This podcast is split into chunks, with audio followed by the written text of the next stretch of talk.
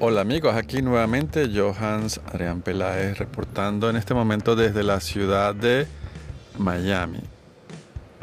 Más precisamente en Brickell, downtown, donde está el centro financiero y todo la, toda la panorámica de nuevos y grandes edificios que adornan y distinguen a esta pujante y creciente ciudad esa Miami del año 2020 que tanto se ha ido planificando y trabajando. Para todos los que han venido a Miami en los últimos 5 o 10 años, han visto cómo en autopistas, en, calles, en todas partes se está construyendo, están reformando y están tendiendo nuevas carreteras, nuevos puentes y es una vorágine constante. En algunos puntos sigue así. Eh, bueno, pavimentación y cristal. En todo caso, espero que quienes proyecten esta ciudad, ya no al 2020, sino al 2040 por último, y que uno cree que está muy lejano, pero está a la vuelta. Porque si algo inexorable eh, hay, es el tiempo. Es un mejor sistema de transporte eh, público no solo local sino regional. Recuerden que el sur de la Florida eh, es una gran concentración de, de masa poblacional en la que no solo que creemos que es Miami, sino todas las ciudades circundantes, que son muchas, distribuidas a lo largo de tres condados, Miami-Dade, Broward y West Palm Beach, eh, conocido como el sur de la Florida, eh, hace que mucha gente viva, trabaje, estudie y desarrolle sus actividades a lo largo de cualquiera de los tres, de los tres condados. Y estamos hablando de un área de que para recorrer de pies, de pies a cabeza, de sur hasta el norte del sur del, de la Florida, eh, puedes demorarte unas dos horas desde Homestead hasta West Palm Beach, por ejemplo. Hay gente que usa el tren para movilizarse a lo largo de la Costa Dorada.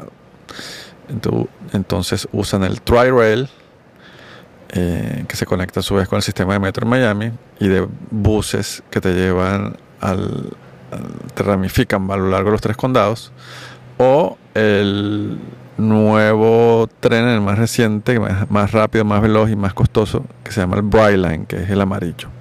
Uno es el azul celeste y el otro es el amarillo. Por cierto, yo en mi canal de YouTube, Johannes Adrián Peláez, de Networking Café, eh, hice un video hace unos meses, hace un par de años, no sé, aproximadamente, em, montándome en el Tri-Rail. Y es bastante popular porque mucha gente me pregunta, Casi que me dice, estoy aquí, ¿dónde, ¿qué debo hacer? ¿Dónde compro el ticket? Me ha tocado responder en tiempo real a preguntas de las personas. Bueno, em, hoy quiero hablar de algo que me ha llamado mucho la atención y es eh, esta cantidad de dimes y diretes que hay en la opinión pública que no somos más que nosotros los que interactuamos en redes sociales, sobre los cambios políticos, sociales, ideológicos que están ocurriendo en el mundo y muy especialmente en Latinoamérica. Lo que ha pasado en Ecuador, en Perú, en Chile, el cambio de las elecciones en Argentina, lo que siempre ha venido, bueno, ya decimos siempre, lo que viene pasando hace 20 años en Venezuela, lo que ha pasado, está pasando y va a pasar en Colombia, porque me, atrevo a vaticinar que van a pasar cosas. Em, y es eso de estar tomando extremos políticos, ideológicos, de que si soy contrario u oposición a algo, soy del otro lado. si, si, tú eres de, izquierda o de derecha y yo te contradigo y no estoy de acuerdo contigo y no comulgo con tus ideas, entonces soy la otra cara, o, y piense izquierda o derecha.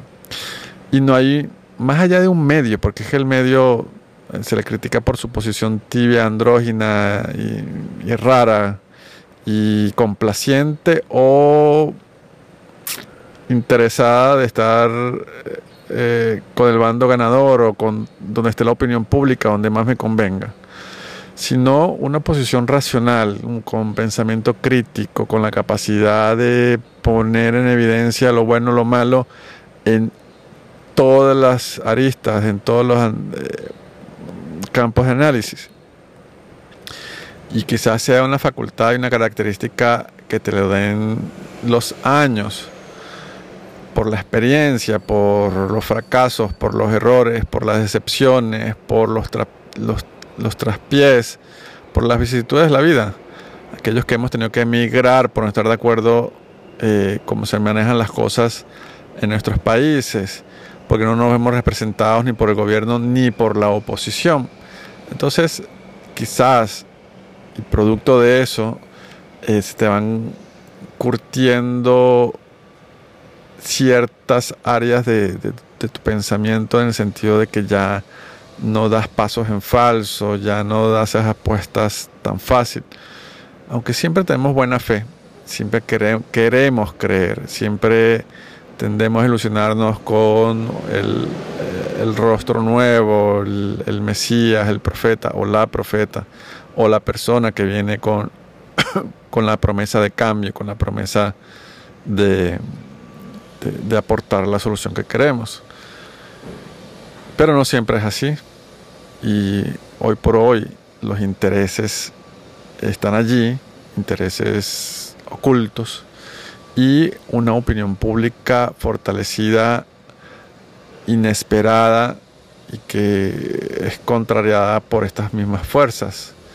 Una opinión pública que no tiene filtro y que muchas veces carece de cierta rigurosidad porque viene route, viene cruda y viene con errores y viene, es como un río, ¿no?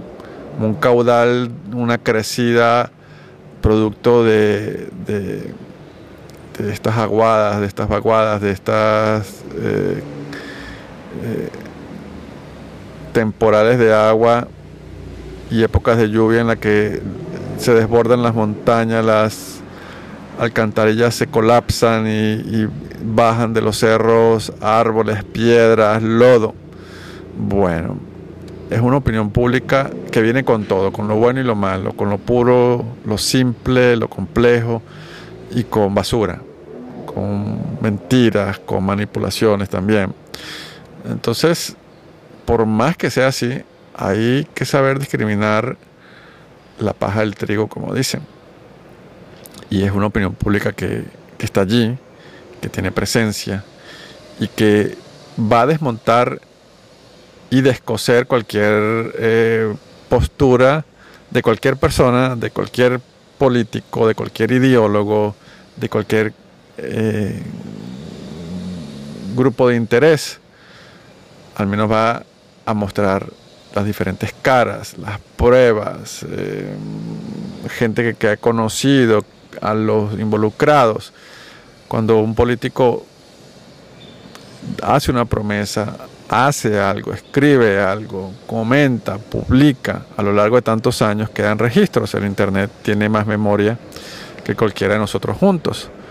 Y si no, las personas pues tienen esa memoria y recurren y traen y muestran. Entonces en tiempo real desmontan muchas eh, a muchas personas sus postulados, o al menos por último, más allá de desmontarlo, porque puede ser tendencioso o no, puede ser con buenas o no, eh, buenas intenciones o no, en todo caso está siempre en un debate constante, al fuego y muchas veces al rojo vivo. Entonces es una opinión pública que antes era como algo lejano, algo que era producto de las encuestas, de las mediciones de opinión por parte de periodistas y de agencias de encuestadoras, de análisis de datos. Pero hoy por hoy está allí en tiempo real y, y hacer presencia como ciudadano, como líder de opinión, como influencer, como político, como candidato, como empresa, como marca, como académico como estudioso, como simple espectador, es importante entender que está allí que es meterse en la boca del lobo.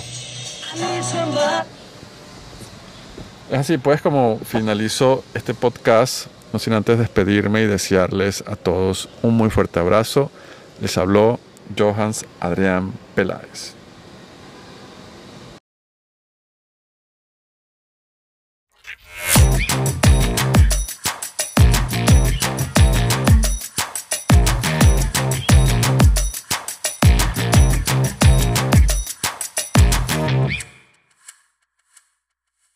Networking Café, al encuentro entre las personas, las ideas y las oportunidades.